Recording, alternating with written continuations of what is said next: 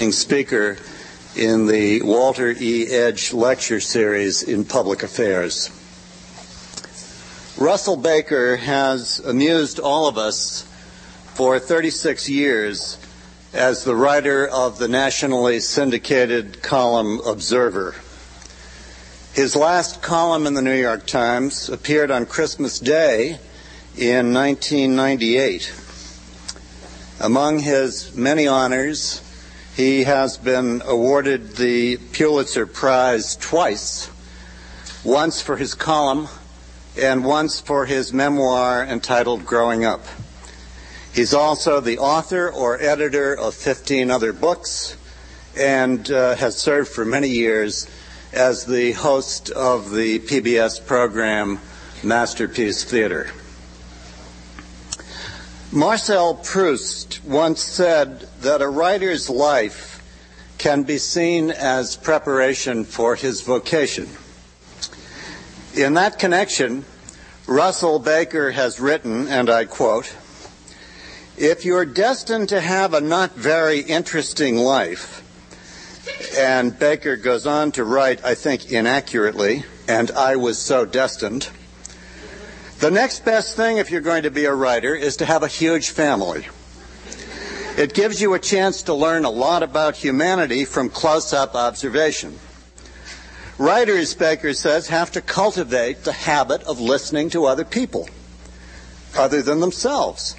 And if you're born into a big family, as I was, you might as well learn to listen because they're not going to give you much chance to talk.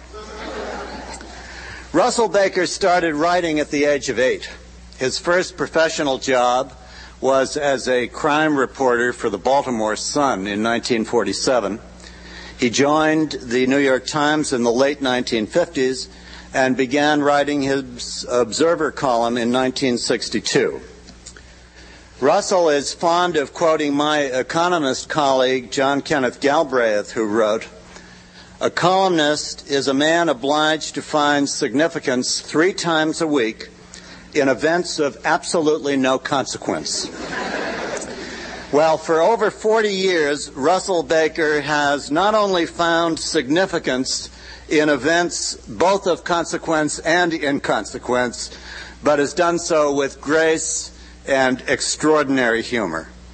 He's written in a down to earth manner, perhaps somewhat tougher than Garrison Keillor, but gentler than H.L. Mencken. His laughs have been rooted in the Southern folk tradition, the garrulous culture of extended uh, families, and especially his experience in growing up in poverty during the Great Depression when the Baker family had to rely on the kindness of sometimes gently eccentric relatives. One memorable Russell Baker column poked fun at New York yuppies buying wine at $2,000 a bottle. Baker wrote, The problem is that the Great Depression is lodged in my bones. It has crippled my ability to find happiness in this era of excess galore. It's left me with a stunned sense of values. I still stoop to pick up pennies. We're not talking cheapskate here, he writes. We're talking a psyche so warped by the Depression that it's probably unfit to be allowed out in today's economy. Well, it's an absolute honor for me to be able to say that Russell Baker is not only fit to be allowed out, but has also graced us here in Princeton with his presence tonight.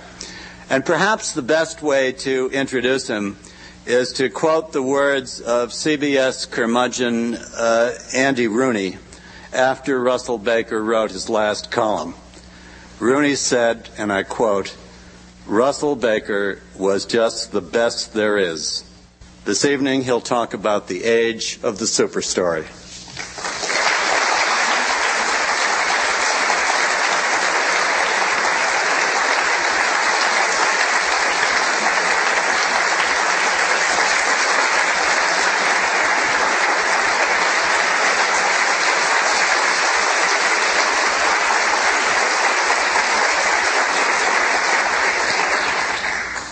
Thank you, Professor Malkiel.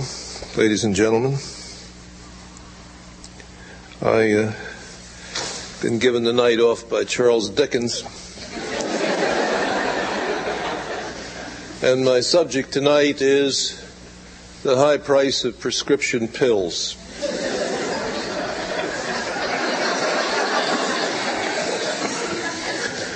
I anticipate there will be a, a, few academics here tonight. I hope not too many because I'm going to uh, speak uh, the rhetoric of the old newspaper columnist. And I know about uh, the academic attitude toward precision. Uh, I speak uh, out of a tradition in which the chief rhetorical devices are the unver- unverifiable assertion the outrageous generalization, contempt for the inconvenient fact, unconcealed bias, shameless egotism, and unmitigated gall. So uh, I assume that when I finish, uh, those persons here who are accustomed to the academic life are going to observe that uh, I haven't had anything of consequence to say. And as you've just heard, uh, that conforms to John Kenneth Galbraith's definition of what a columnist must do. Uh, Murray Kempton, himself a wonderful columnist, had another definition of the columnist. He said he's a man who crawls out of the trenches when the battle is over, walks down across the battlefield, and shoots the wounded.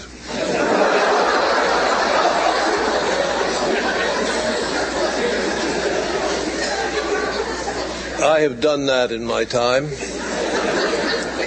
Every columnist does necessarily because you have to write uh, on a schedule, and for weeks there's nothing to say. So it's uh, you wind up by uh, getting churlish and uh, saying unpleasant things about nice people. Uh, my subject tonight is not. I'm not going to talk about uh, those guys. Uh, my subject is the isness of media. captious pedants among you are going to say that media is. You can only say the media are And my thesis is the media really is. the media are suggests that uh, it is a uh, scattered collection of menaces to the society. Uh, I say no. The media is a single force composed of many parts. And uh, it's something that's fairly new in our lifetime, certainly is new in mine. The reality is that it's beginning to shape the American mind and in some instances to control it. You notice I'm beginning to bend to the left here.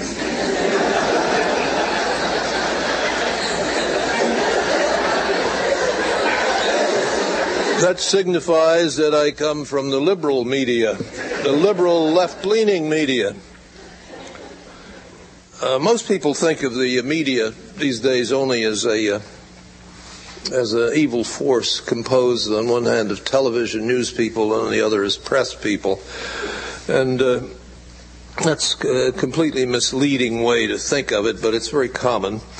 Uh, I asked my wife uh, before I decided what to speak about here tonight, I said, when I say the word media, what do you think of? Could you do an association? And she said, arrogant, pompous, opinionated. And I suspect that's a fairly uh, representative uh, response to what people think of when they think of media people. It's the thing they love to hate.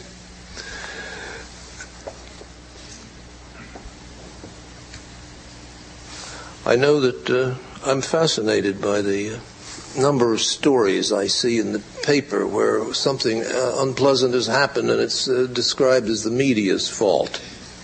the media is blamed for it. The media did it. It reminds me of those old movies they used to make when I was a kid, uh, murder mysteries in which the uh, always had an English flavor. The uh, butler appeared and said, "There is a corpse in the library." And you sat through the movie, and it always turned out the butler did it. the butler did it. Uh, these days, it's the media that did it. And I was uh, began to be appalled back in the 70s when I heard myself described as a member of the media. I felt degraded, debased. I'd never thought of myself as media. I think if I had uh, uh, plan if I had known when I was a child that I was going to grow up to be a, a, part of the media, I would have done something sensible and gone into investment banking. but I went into the, I became part of the press, and uh, when I went in, uh, uh the press had nothing to do with the media. It was an altogether different thing. Uh, when I was uh, when I was very young, I uh, became a newspaper reporter. And I pursued facts with a childlike faith that facts and truth were the same thing. Uh, it now occurs to me as the older and older I get, there may not be any truth of any variety. But at that time, I thought if you assembled enough facts, you'd get the truth. And that's, I was a truth seeker, as you are, tend to be when you're young. Like most reporters of that age, uh, I was terribly underpaid. Uh, this didn't stop me from becoming a uh, copious imbiber of strong drink, nor from smoking two packs of cigarettes per day. Um, in those days, reporters were expected to indulge in those vices. They were the marks that you were a reporter. It's like a hat fedora with a sweaty hat uh, band and a press card stuck out of it. You smoked and you drank. And everybody did. Of course, Americans in that time didn't cling so uh, fastidiously to the delusion that they can outwit death as they do today. the health club and cholesterol were still years in the future. Nobody did Moreover, uh, America just won World War II on whiskey and cigarettes. Nowadays, I guess they'd have to do it on white wine spritzers. And Omaha Beach should be a smoke free zone. But at that time, if you were a reporter, you were expected to reek of gin and unfiltered cigarettes. Not to mention uh, police stations, six alarm fires, and the morgue. You weren't likely to be persona grata with the swells uptown, and certainly not likely to marry their daughter. If you were a woman, and you were women in those days, you were even less likely to marry their son. Uh, reporters didn't live uptown with the swells in those days as they do now in uh, Washington. Didn't play golf with them, lunch with them at the club. My own neighborhood was a pretty good example of where the uh, reporters of the era came from. I lived next door to a cop. There was a fireman across the street. And the most uh, important, the most awesome figure in the neighborhood worked at City Hall as a doorman. It was a uh, working class, middle class neighborhood. And that's where reporters came from. Um, there was a sense that the reporter was part of the community, which uh, we've lost to a great extent. Now the reporter has become a kind of elite figure, which also has something to do with the resentment of the media, I think. Um, well, the life was, the income was paltry, but it was a wonderful life. It was a young man's dream of paradise. Uh, you were obliged to lick no man's boots, except maybe the publishers. Uh, you could sass the mayor and the police chief. And you had the freedom as great metropolis to roam as you would all through the night. And as you roamed, you acquired a kind of knowledge of the world that was unobtainable in any university campus. I learned, for example, that the uh, strip teasers who danced with boa constrictors used scotch tape to prevent their scaly partners from opening their mouths. The SPCA doesn't like that. And uh, it's interesting to see an SPCA, see a strip teaser and a snake in a police court for cruelty to snakes. I learned that a reporter never becomes emotionally involved in a story, no matter how racking, how much, how carried away a normal, sensible person would get. That if you uh, if you had to go cover a hanging, for example, you didn't make fuss about it. The approved approach for the reporter who covered was to come in and ask the editor, uh, "Do you, you want a feature or a straight news story?" That was considered uh, the height of wit. But this delightful uh, life was accompanied and supported, in spite of the lack of money, by the sense that you were doing some kind of public service, that you were doing something that was valuable to humanity, uh, small perhaps, but important. You were seeking truth.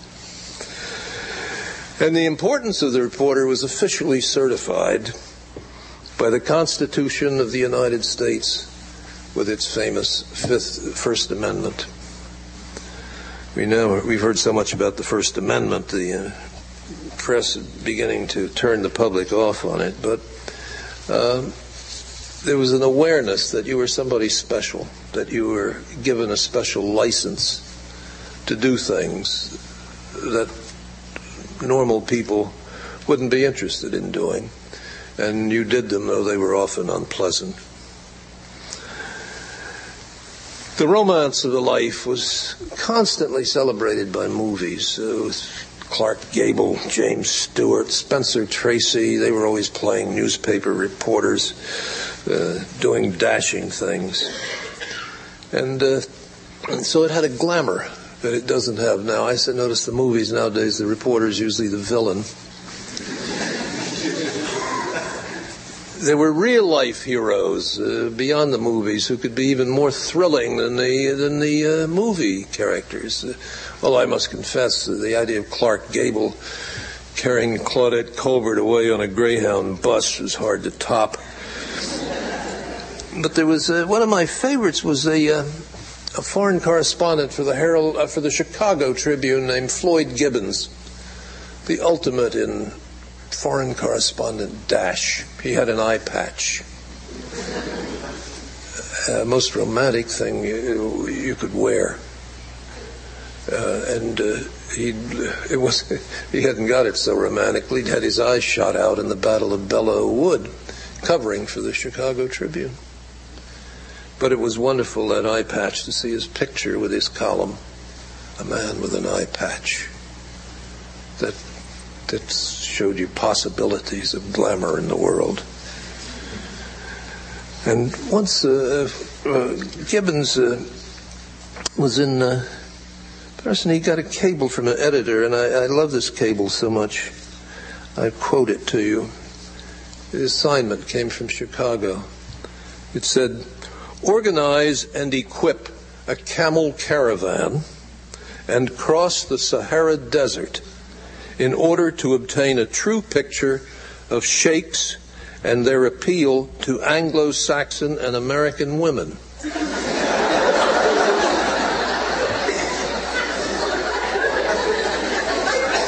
it was the age of Rudolph Valentino, and uh, Gibbons was assigned to check out uh, the Sahara Desert to see if real sheikhs were carrying on like Valentino, sweeping American ladies off their camels and carrying them away to his tent. And he went and did it. He organized and outfitted a, uh, a camel caravan on the expense account. he, he wound up rather well to do, I should say. Not surprisingly. But this was the life you dreamed of living after you'd become a great foreign correspondent. You, you, you know, you were going to knock around the world wearing a trench coat and drinking that gin and uh, being glamorous. Nowadays, uh, I think young reporters uh, seem to dream of more uh, dull political deeds of glory than they did at that time. The big, the big dream seems to be to give their comeuppance to some unworthy public servant, getting him kicked out of office, preferably the president. But I'm, uh, what I've been discussing here was uh, what it was like to be a reporter long before uh, reporters became hanging judges and more famous than the people they covered. At some point, I think in the uh, early, in the mid 1960s, uh, reporters, certain reporters on television became so famous they couldn't work anymore. Walter Cronkite and uh, couldn't cover the story. He had to sit in a sealed booth at the political convention and uh, talk to other reporters around the hall because if Cronkite went out into the convention hall, everybody in the hall would turn and descend on Cronkite. He was the star. He was a bigger star than anybody running for president. And uh, that made it hard to hard to work. In the Times, uh, Scotty Reston when I was down there in the Washington Bureau, used to tell his people, if you're not having fun, you're in the wrong business. And he was right because there was no other reason to be in journalism at that time. But that's all changed. All changed now. Nowadays, a young person coming into journalism can reasonably entertain prospects of perhaps becoming a millionaire and uh, possibly even a celebrity. Washington now is uh, full of uh, press people who are celebrities. I only need mention uh, uh Cokie and Sam. Cokie has a book uh, selling uh, great guns. nobody buys books by real people. You buy books by celebrities these days. But this comes about really because the press is, has been transformed into part of this monstrous uh, media organism. Churns out, just grinds out uh, celebrities like sausages. A lot of the uh, whole media operation has to do with uh, creating celebrities.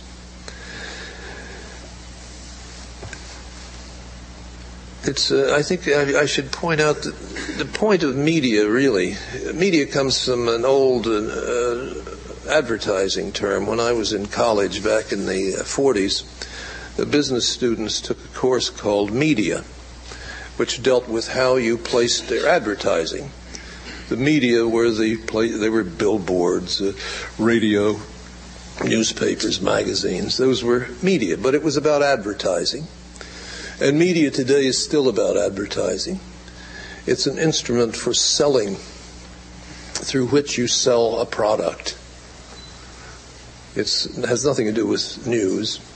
The uh, uh, newspapers were a, a, medium, they carried advertising, but the uh, newspaper was unique in that it attracted readers who would read the advertisement. It attracted them by conveying news. The other forms of media are basically entertainment. They provide entertainment and attract uh, audiences that will uh, place your buy your goods, and they attract huge audiences. Obviously, uh, particularly television. Uh, so do uh, we have to make that distinction with the press, with the news, the news media. And this is a problem that television has had, because television, of course, is an entertainment medium. No matter how serious they've been in the past about uh, about news, and they were at one time extremely good. Um, back in the age of Murrow and uh, maybe 15 years afterwards. There were some wonderful television reporters and good television news operations on the networks, but they're uh, gone. You know, they, they, they didn't make money. And they're now being dismantled. Uh, what we get now on the evening news is uh, a very thin imitation of what we used to get from the network uh, news media. Well, it's sort of interesting, I think, that when press people were just plain reporters and editors, uh, they enjoyed a certain admiration uh, in this country. And uh, it's notable now that there's an extensive public hostility that comes their way. Um, and this, I think, comes partly because the news people, both press and television, have gotten themselves involved too deeply in the entertainment aspect of the business. Um, there's every weekend, I don't know if any of you watch these talk shows out of Washington on the weekend that feature what Bud Trillin has called the Sabbath gas bags. Uh, these are, for the most part, uh, reporters, people who are licensed reporters. Uh, m- most of them former honest press people. And they sit on these panels, and whatever the problem, they're never at a loss for a solution, a prediction, advice about who should resign, who should be indicted, who ought to get divorced, get a haircut, whatever. They sit there uh, all weekend and they pour out this advice. You know, that's not reporting. They tell you what the president should have done. Tell you what the president should do next week. They tell you why, who's a bum and why. They're passing judgments. It's uh, and uh, and making predictions. Who can forget Sam Donaldson's prediction at the time Monica Lewinsky appeared on the horizon that Clinton would be out of office within the week? Well,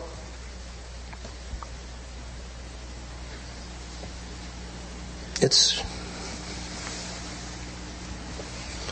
it's the it's the uh, turning into entertainment. I mean, I say in some sense that's what I'm doing here tonight. Fortunately, I'm not very entertaining.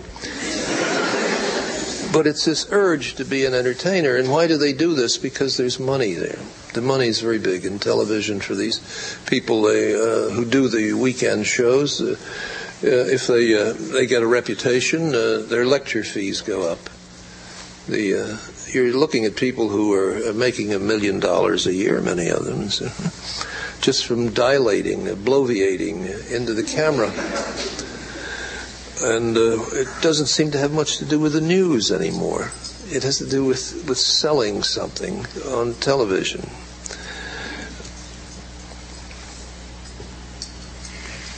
Well, what are uh, what are the other forms? What are these other forms of media that we really ought to be worrying more about? Uh, there's the internet.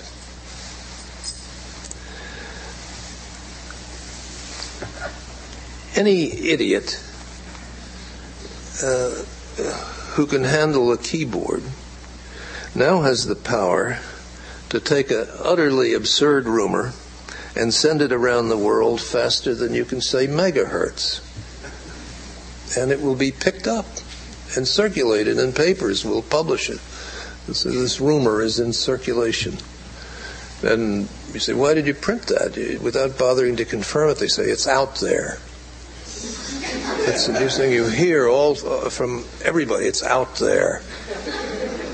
It's like that the thing. There used to be the song. The thing was at the door. You know, it's out there. So they're publishing uh, rumors now. It's uh, score one for chaos. And what about the grocery tabloids? We all read the grocery tabloids, I guess. Immense readership. And without them, how would we ever know uh, what celebrity's overweight? Bob Hope's suffering from Scotch Dutch elm disease or something.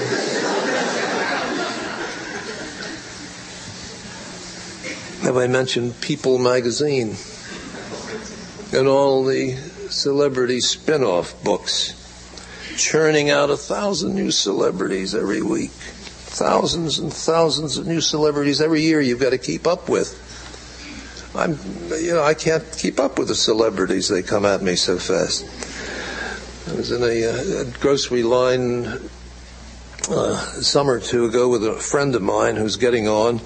He's in his 80s and I'm well into my 70s, and uh, I picked up People off the rack while we were waiting to check out, and I said, uh, uh, "Do you ever read this magazine?" I said, "I don't know anybody who's who's in here."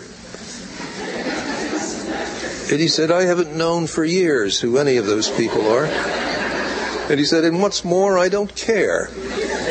So you've reached a kind of glut, a celebrity glut. And the consequence of this is you've got to keep producing celebrities faster and faster, so hoping you'll come up with one that people do care about. Um, and so we have all this nonsense that creeps into the public discourse. Uh, who's having a baby out of wedlock? They're all having babies out of wedlock. I mean, that's they do that the way I used to smoke and drink gin. Wrecking their Maseratis, uh, wowing the critics with a new TV series, and so on. Now, we mustn't overlook uh, Mad Dog Talk Radio.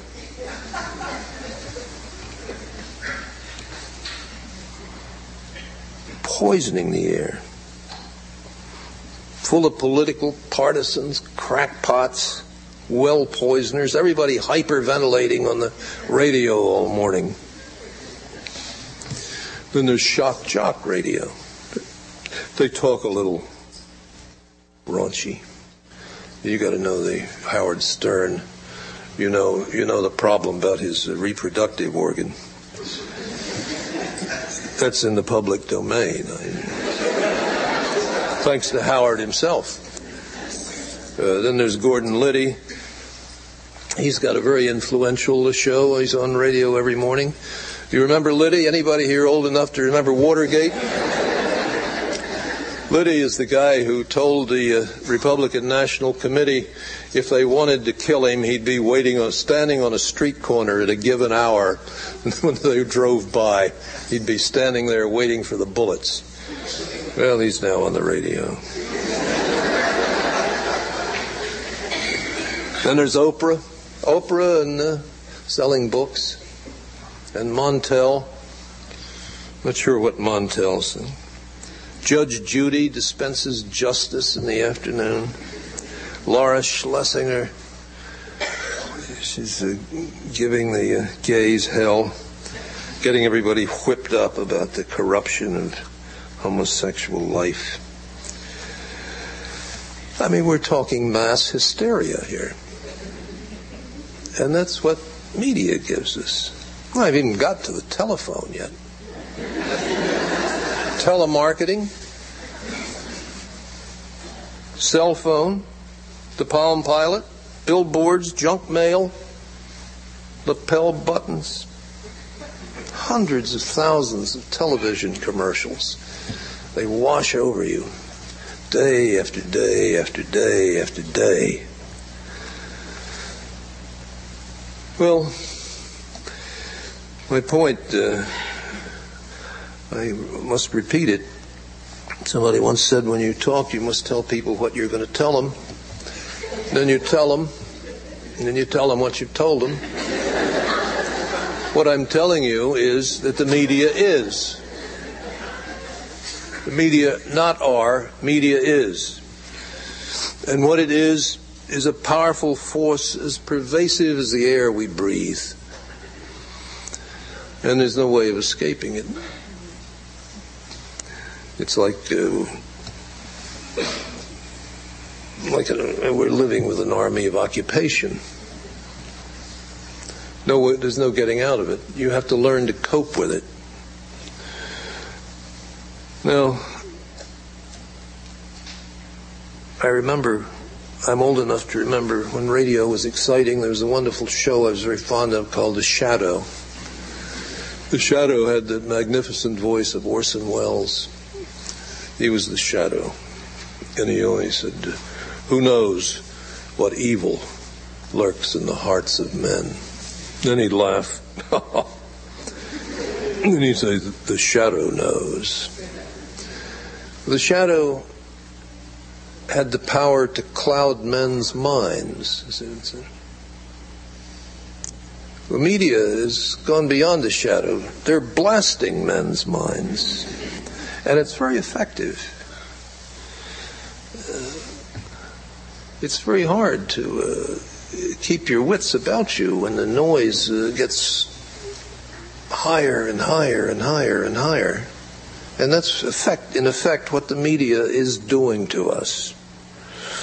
Well, it's certainly done considerable damage to press and TV and news, as I said.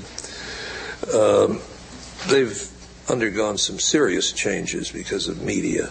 Uh, um, well, for one thing, there's the the major networks are now almost all they're owned by a few giant conglomerates: Walt Disney, Mickey Mouse, GE, Time Warner, AOL, Rupert Murdoch. Uh, these people are these are not institutions or people who have the least interest in the news. Uh, in fact, the news, uh, the ownership of networks is a minor part of their uh, of their holding companies. All that matters to them is that the news operation show a little profit did it not go in the tank? And accordingly, uh, the, the, networks have pretty much dismantled their network news divisions. Uh, make a note anytime you see a foreign correspondent covering a story uh, uh, employed by CBS, NBC, or ABC. Poor Jim Wooten of ABC seems to be the only foreign correspondent left in the world. He's everywhere. He's in Kosovo, he's in Northern Ireland, he's in Bangkok, Guy's and he's losing weight. He looks terrible. But he it's as though Jim is covering the whole world for television. That's all there is.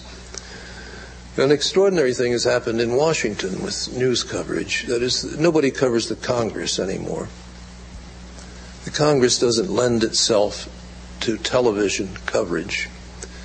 Uh, the presidency is a magnificent uh, thing to, for a story for the TV to cover because it's, it can be a sitcom, it's a family drama, it can be a comedy, but it's about one man in one place and his family. And as we've seen recently, and uh, uh, his uh, peccadillos. Uh, so it, if you watch Washington coverage, you'll see almost every night the lead from Washington will deal with the president the president did this, the president went there. Tonight he's in Sharm el Sheikh, I see. Um, the president. It's easy to cover the president. And people all know who the president is. And he's got this huge public relations apparatus to uh, make it easy to cover him. And everything is laid on. It's very easy for the press to travel with him and do this. Um, but the. Uh, the story in Washington, uh, there's a large part of the story is about the Congress. You know, government is about who gets the money. And the president doesn't decide that, despite what you hear Bush and, uh, and Gore saying.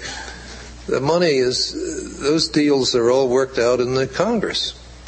And it's, it's a labyrinthine, Byzantine process, extremely complicated, negotiated uh, among people uh, uh, several dozen people uh, that nobody's ever heard of for the most part because uh, the news doesn't cover them anymore. You can't make a good story out of the Congress. That's where your money, they're the ones that are going to dispose of the tax issue that these two guys are arguing about. Uh, when it's all over, they'll settle that. But uh, nobody, nobody knows who they are. They're not covered. It's so much more fun to go up and cover the White House It's so much easier. It's so much more theatrical, telegenic, and uh, so that's been a, uh, one of the the worst uh, worst results for the press of the triumph of uh, media uh, media coverage of Washington. Another one, of course, is isolationism. We're a very isolated country now in terms of knowing what, or even being interested much in what goes on in the rest of the world, outside the Middle East. Uh, uh, but there's hardly ever a story from uh, India unless they get the atom bomb. Uh, there's no running uh, story. There's no running coverage of Europe. Uh, most people nowadays couldn't tell you who the president of France is what the government of Italy is up to. Even England, aside from the royal family, gets very little coverage anymore. Everything is, is viewed from an American angle. Uh, if it's not American, it doesn't get much play. So we be, we become a very we're becoming a very isolated uh, people in the not isolated but an isolationist people in that our view of the world tends to be uh, awfully uh, provincially uh, American.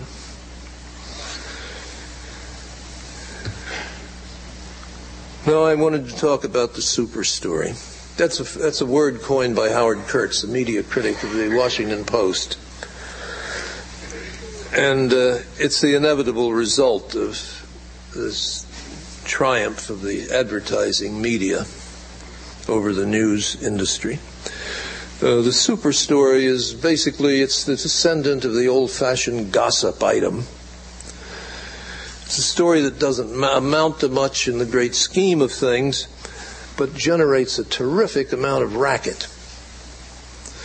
Uh, Media America requires a deafening volume of racket at all times, as I've said.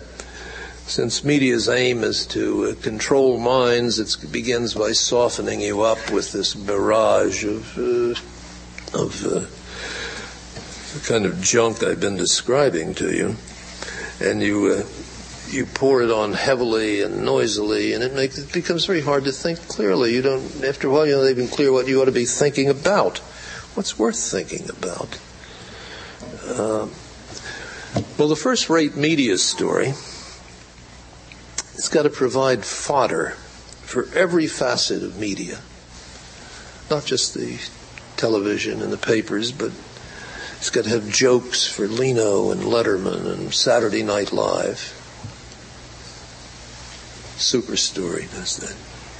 I mean, uh, there are great stories. In uh, the 50 years I covered Washington, there are many great stories. The greatest story, uh, of course, was the uh, Cold War, which was a question of whether we and the Soviet Union, these two terrifying powers with the ability to, to destroy each other, terrified of each other, wondering which one might strike first. That went on for all those years. It's a great story. It was the real thing. It wasn't by George Lucas. A great story, but it didn't provide jokes for the late night show. Jay Leno.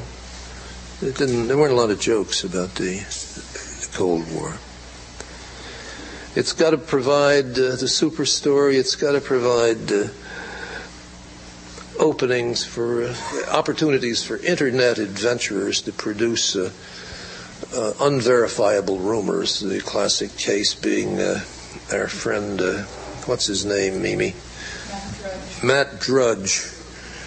Um, and you you turn it, you pronounce yourself the ultimate authority on the real inside dirt, and you come get on my website, and I'll tell you, and, and you circulate this stuff. That's, but you've got to have a good, good super story to do that. Matt Drudge can't flourish in the age of the uh, with the Berlin crisis. But it doesn't work that way. There's got to be. Uh, of course, material for the grocery tabloids. What was uh, Bill Clinton's mother like, really?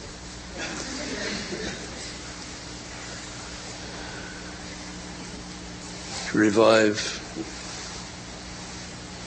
Gennifer Flowers, bimbos, bimbos in Bill's past. Wonderful stuff for the grocery tabs. And that's what a super story does for you.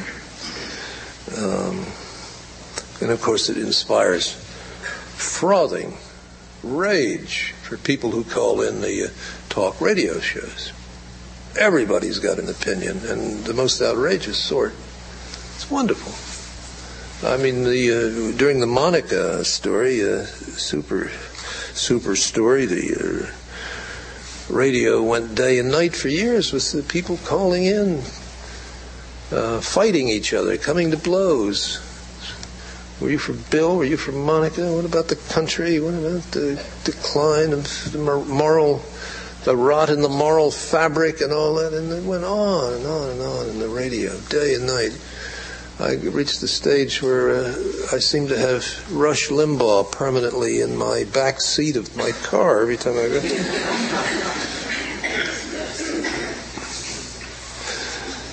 so it feeds feeds all this. And of course, it's got to provide grist for these. Uh, we now have all these cable uh, TV channels that are fairly new, and they have round the clock. They go round the clock, and they've got to have something to fill that time with.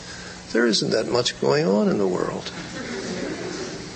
Uh, and at least that much that interests people. There's an awful lot going on in the world. I mean, we could, uh, they could send somebody over and have a look at the uh, uh, look at the uh, situation in India between the Pakistanis and the Indians.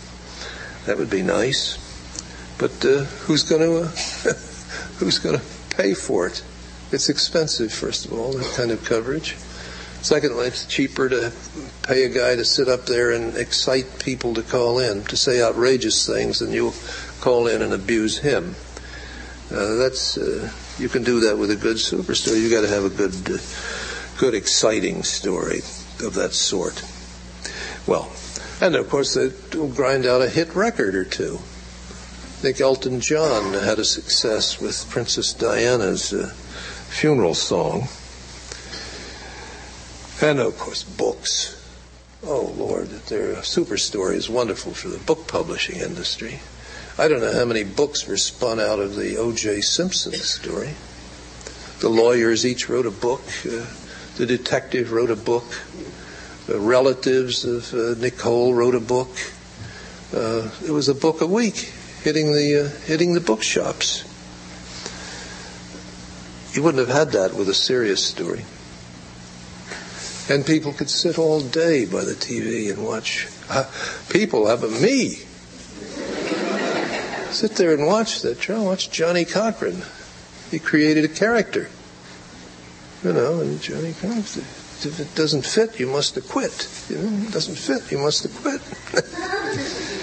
uh, it has nothing to, nothing to do with what's going on in the world. it's, it's absurd. Uh, well, The consequence of this is, is it's implicit in what I've been saying, is that the conventional press and television have a terrible problem as a result of this. Uh, they don't know how to cover this kind of stuff. They're, if they don't cover it, they're left looking like stuffy old fuddy-duddies who can't keep with what's going on in America. And uh, they don't want to give up completely. They're now, uh, the press is feeling uh, it feels they're always wondering if anybody's still reading the paper anyhow. If you throw away the super story audience, uh, what do you do? So, uh, although what they know how to do is cover budgets, foreign affairs, and politics, so they get in. You go in, and somebody's got to go do it. They get an investigative reporter, go dig out the dig out the facts.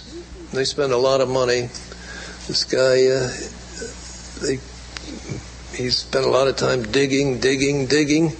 And of course, he's coming up, he's come up with something probably highly speculative, probably shouldn't be run because they can't really nail it down. But they spent so much money on it that they've got to run it anyhow. Or the uh, auditor will say, Why are we spending all this money on investigative reporting and not getting any results? So that's one of the products that comes out of it. And finally, they wind up, they, they've got to compete.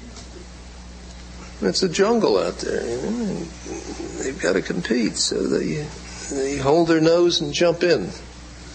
and uh, you get very. It's kind of funny, actually, to see a kind of old family newspapers. There used to be you couldn't use certain words in the paper. I remember uh, you, you didn't use strong language in the New York Times when I first went there.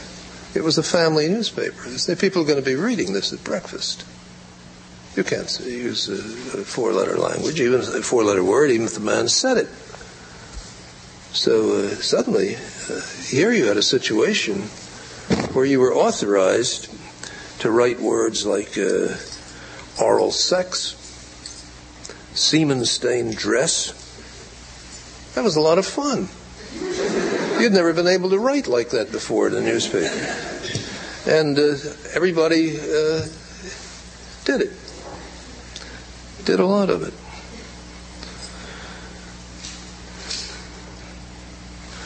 But then something even stranger happened.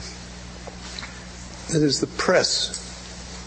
The press, my people, became morally outraged at the president's conduct. Now, I thought my own opinions on the president's conduct were it's it was not noble. And uh, but I thought it reminded me immediately of a. It seemed to me like a uh, Moliere plot. It was basically the lord, the man of the house, and the French maids. That old story that Moliere would have had a wonderful time with in his time. But we uh, typically Americans always revert to uh, 17th century Puritanism, and the press lurched back into it, and they condemned uh, Clinton, and it wasn't enough to criticize him for playing a fool, for making an ass of himself, for misbehaving, for even for uh, embarrassing, all, treating his family that way, all of that but they had to haul him into church and uh, abuse him and say uh, his moral rot is so advanced that uh, many of them said he must resign for the good of the country. Tremendous amount of sentiment in the press urging his resignation. Well, uh, we, we know what Clinton did. He wasn't going to resign he'd run for a third term if he thought it was possible. He wasn't going to resign, and uh, he didn't. He looked at the polls. They always look at the polls. He looked at the polls and saw, well, people didn't really approve of it, but they liked, uh, on balance, they would rather have him for president than Al Gore, which was the choice at the time. And anyhow, it was uh, it solved in a way it solved some problems for him to stay on. But the, what then the press got very shirty about about the public's refusal to join it in condemning the president. And the press wound up in the curious position of denouncing the public.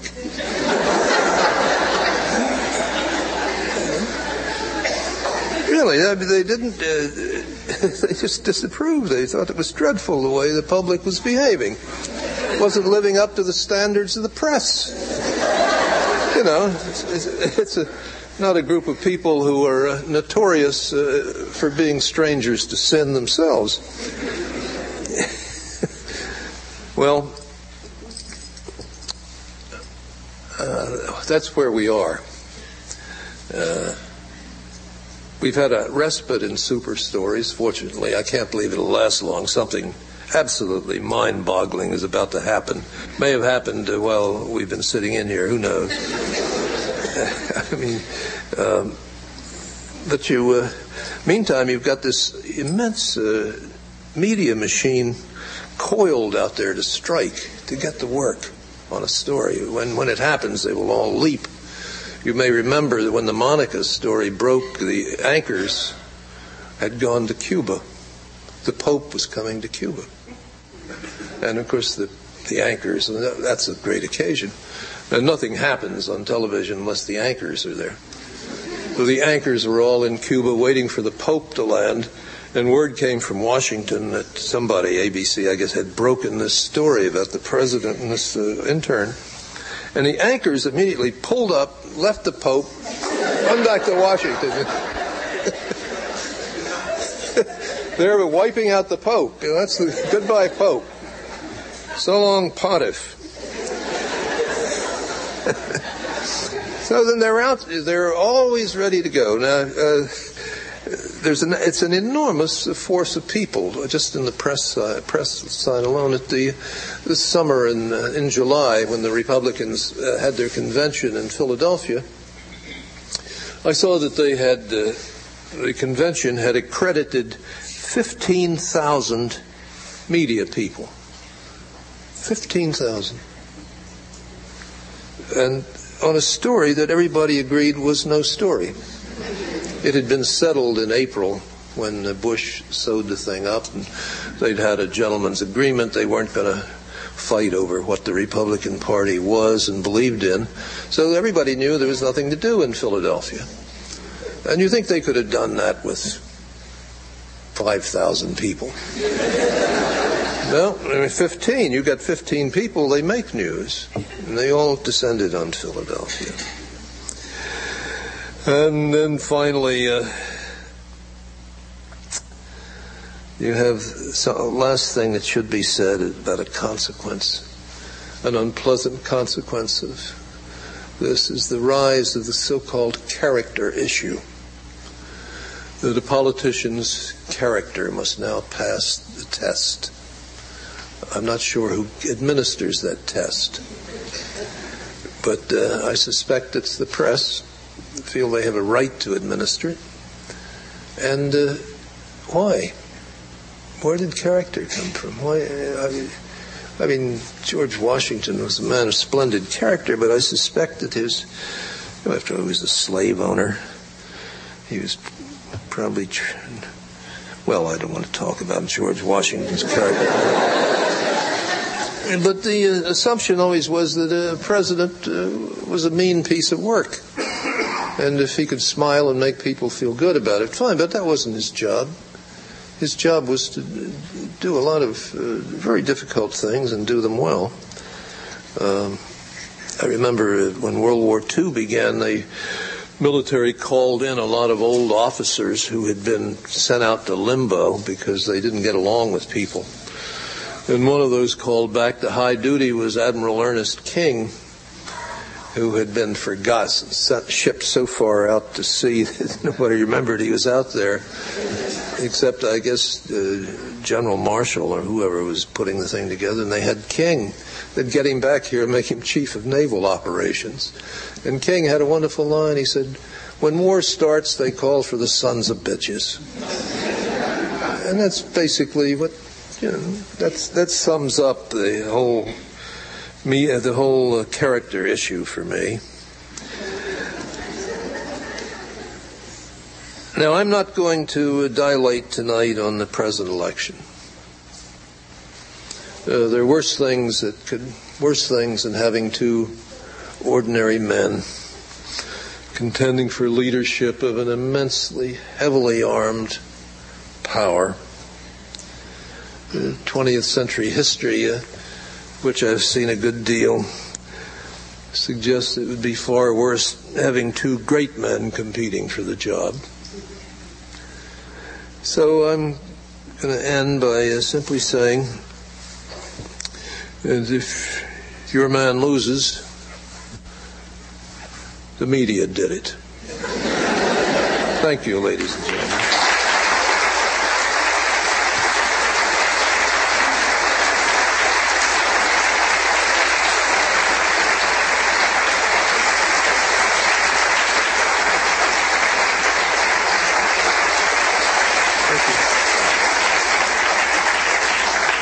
I am uh, authorized to accept questions for a while.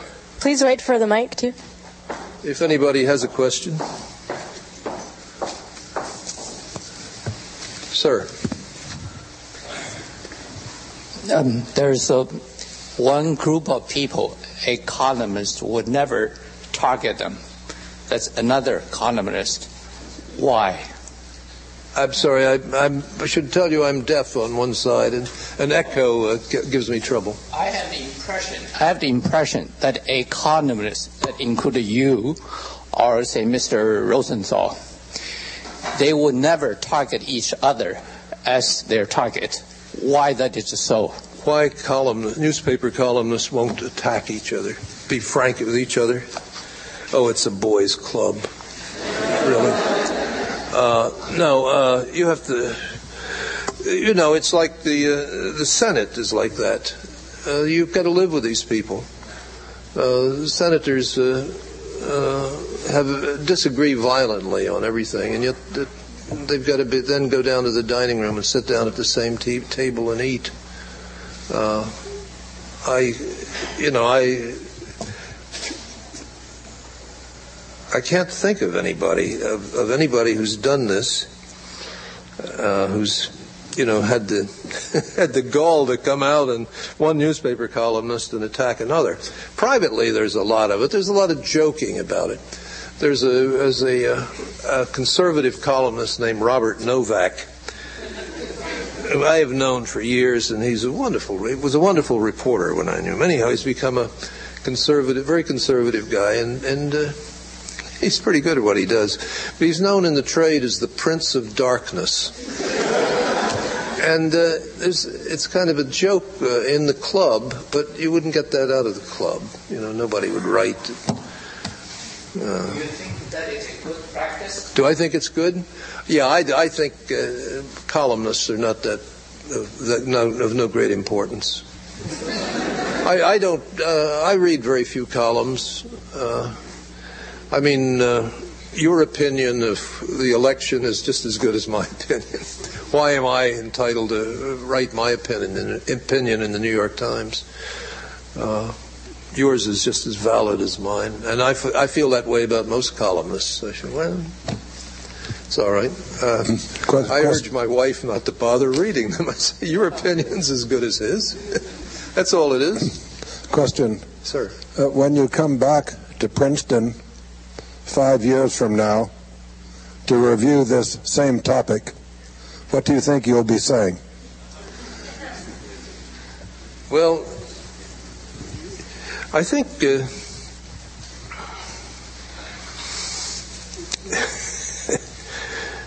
five years is a long time in my life. I don't look ahead five years anymore. I'm in the one year at a time stage of life. But I, uh, I don't think things are going to get better. Uh, you know, I think the, the, way the country is going now, uh, we're going to have to have some big event to disrupt everything and reorganize the culture slightly, slightly, considerably. But I think uh, the culture is pretty well uh, found its. Uh, what do I want to say? I don't want to say milieu, but it's found it's found its identity, and uh, it's plunging ahead. I looked at the uh, I looked at the New York Times today. They had a, a special supplement about magazines, and I counted 168 magazine covers on there, and it didn't include all of them. And almost all of them were magazines of no value, no real, not much to do with public life. They were, you know, they were about indulging your private uh, passions and pastimes, hobbies. The country is very rich and soft. And uh, this, this, is what presidential candidates probably ought to be talking about, is what do we want to be like five years from now, but I wouldn't expect to hear it.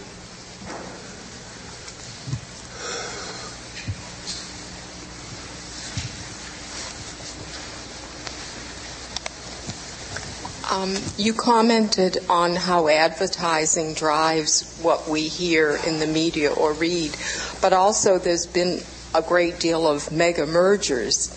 And years ago, you weren't allowed to have a certain number of newspapers or radio stations and that, but now you can.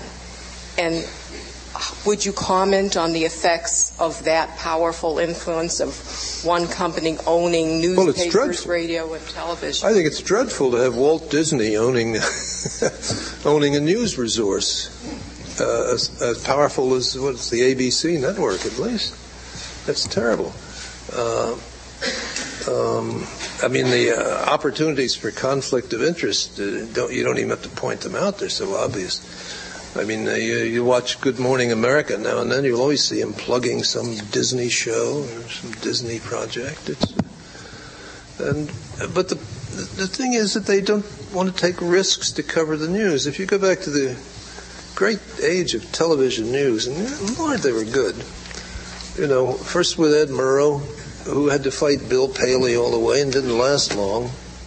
Paley said, Ed, it's just too expensive. I can't let you do it. The, the minute's worth too much now. Uh, but you go back to Vietnam. I mean, that's, uh, I think the Vietnam War was probably the high point of all television and news history. They were magnificent. You know, they brought that war into your parlor every night just while you were waiting for the potatoes to boil. Here was, you were at the front with people being shot and things burning up and people screaming. And then uh, it was wonderful. It was a wonderful experience because as soon as they'd have that, and then they'd cut to the commercials. I remember one night they they had had something particularly awful, from Vietnam, and they instantly cut to a commercial, and there was Joe Namath wearing black pantyhose. And it so aptly expressed the variety of the American mind. And then they'd go to something else, you know, stomach acid. Uh, at that time of evening, they they deal with the aches and pains of the aging, constipation, and so forth. All of these things were were elevated to problems of the first magnitude right after this hideous business in Vietnam. But this, the guys who were in Vietnam were just absolutely wonderful. And uh, they're never going to be allowed to do that again. And they wouldn't, nobody pushed them to do that because they took a lot of heat for it. And these people who now own these things don't want heat. They don't want expense, first of all. It costs money to send correspondents out there. They, you know, they're looking at bottom lines for the news operation They give us some guy who can get the price down. And the quick way to get price down is to cut personnel. You um, spoke about the media um, controlling what we uh, say and do. I happen to agree. Last night, um, Ralph Nader was here, and he mentioned the same kind of influence where we're losing uh, losing uh, control. You mentioned we hear nothing about Sri Lanka and India. Uh, there's a radio program, 1 a.m. to 5 a.m., called Coast to Coast AM, uh, purportedly um, getting input from people about uh, news stories hap- uh, happening that's not filtered through the media, as you are saying. Um, I'm also reminded of a, a, a, book, Empower the People, by um, um that columnist on Saturday morning, the black uh, person, uh, Tony uh, Tony Brown. He's, he mentions the Illuminati, the destruction of uh, democ- democracy, and the control. If you have any um, idea about the Illuminati, or have if you've read his his his book or something along the oligarch line, could you comment on where we're headed as a consequence of this tremendous control, being isolationist, and the effect of that on humanity, actually. Thank you. Well, I don't know. I have not read those. I'm not familiar with those books. Since retiring from being a wise man, I've enjoyed uh, becoming slowly ignorant all over again. I haven't read that, but I think uh, I don't know. I uh, I don't know where we're going, uh, what the result is going to be. All I know is what I that I feel uh, uh, some kind of turmoil all the time. I can't there's something pecking at me, something that won't leave you alone. It's gouging at you. You know, go out and buy something, buy a car, uh, do this, do this, do that. There's this, and I think that's, uh, I think it fuses the entire culture. If you have a culture which exists to buy and, and buy things, and doesn't seem to have any higher, any more interesting purpose. Now, that's got to be wrong. Individuals have, everybody has some impulse in him to do something, uh, something uh, interesting, even, or in some cases, something wonderful. But you don't feel it. There's no. It's not in the air. You know, there's nobody who makes you feel good. I remember years ago Walter Lippmann once saying, President of the United, I don't think Walter Lippmann was the greatest pundit ever, but he was good now and then. He said, and he said, the President of the United States must be like a great orchestra leader. He said he takes all of these disparate instruments and brings them together, and if he's good, he makes music. He makes the country make music. And there's some there's rare, rare presidents have that ability. Uh, but we don't seem to get that now.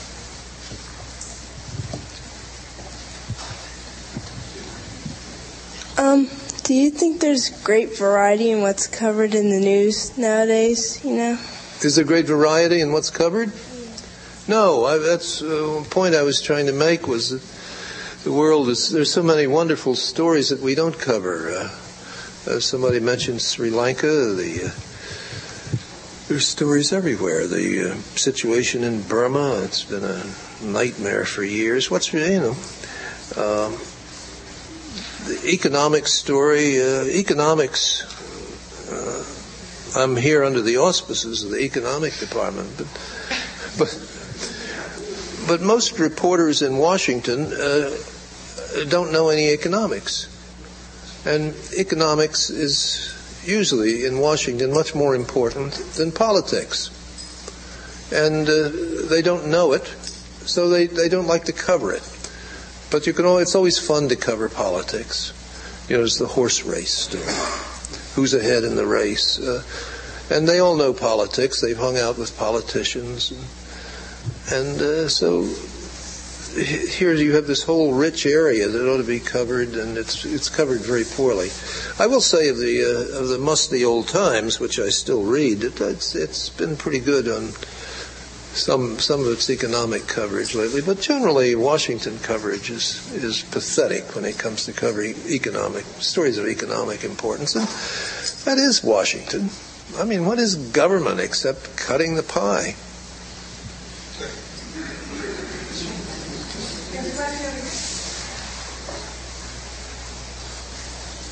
I'm, I'm interested in your view about uh, new technologies making generating news uh, uh, less expensive. And can you imagine a time when, for example, on the internet, there'll be places where you can get very serious news, unabridged and without reporters' opinions. And it's just a matter of searching the internet for it. Those places may exist now, for all I know. I, am uh, if I want something off the internet, I commission my wife, who's very good. Uh, she can do that. I, have never had time to learn it. I find it takes a, a lot of time to uh, just learn the skill, and I can I couldn't find out if it's there. Mimi, do you have you found any? There must be places. You know, we get she gets. Uh, uh, occasionally, if I need something, she'll find something in the London press. She can get off the internet. So there's plenty of stuff there if you know how to get it. But I suspect that most of us aren't going to be bothered to get it. You know, we want to be served, I guess. Let's take one more question. Okay. You're the winner. There, Oh, thank you. This, this, actually, I'm going to sneak in with two. The first one was what you think of National Public Radio, and if they are included in your uh, in your is rather than your media are. And the second one is, I have been looking around, and I kept waiting and waiting for all the students to come you know, racing in uh, at the last minute, and I don't see very many. Last night there were a lot listening to Ralph Nader, who made a very, very big point of saying, please, most of you are 20 years old, do more with your life than provide yourself with a good lifestyle. And if you were writing right now, what would you be saying about somebody like Ralph Nader, who has made his life sort of, I don't know that much, I don't pretend to, but of trying to make things, as you have been discussing them, better for all of us. Well, the NPR first. Uh, yeah, of course it's part of the media. The, the, media, what I think of as media, isn't all on the downside, and they do a lot of good stuff on NPR, but there's no budget. You know, Jim Lehrer, uh, if you watch the Jim Lehrer show every night, uh, he's got a couple of guys from think tanks in Washington. He's in Washington, they make a phone call, and got a guy who's going to come over and say it's good, and the other guy's going to say it's bad and then it goes on for 15 minutes, and they say we'll have to leave it there and go to the next thing and do it all over. and, uh, they just don't have the money. Uh, if they go out of Washington, it's over to Arlington, Virginia. And that's that exhausts their budget. I sometimes think Jim looks like he's operating on a budget of about thirty-nine dollars and ninety-nine cents. So there's no money there for it. It ought to be better than it is. It's good. It's good. I mean, it's something, right? But it ought to be better. About Nader, uh, I'm uh, a Nader. I agree with you. He's a splendid fellow, and uh, he's done a lot of wonderful things. I don't think he's a. It's the nature of politics. He's not a plausible candidate right now. And I suppose it's regrettable that people like Nader are not plausible candidates. But why that is so would take more time than I think uh, we ought to spend tonight. So I suppose it's probably the media's fault.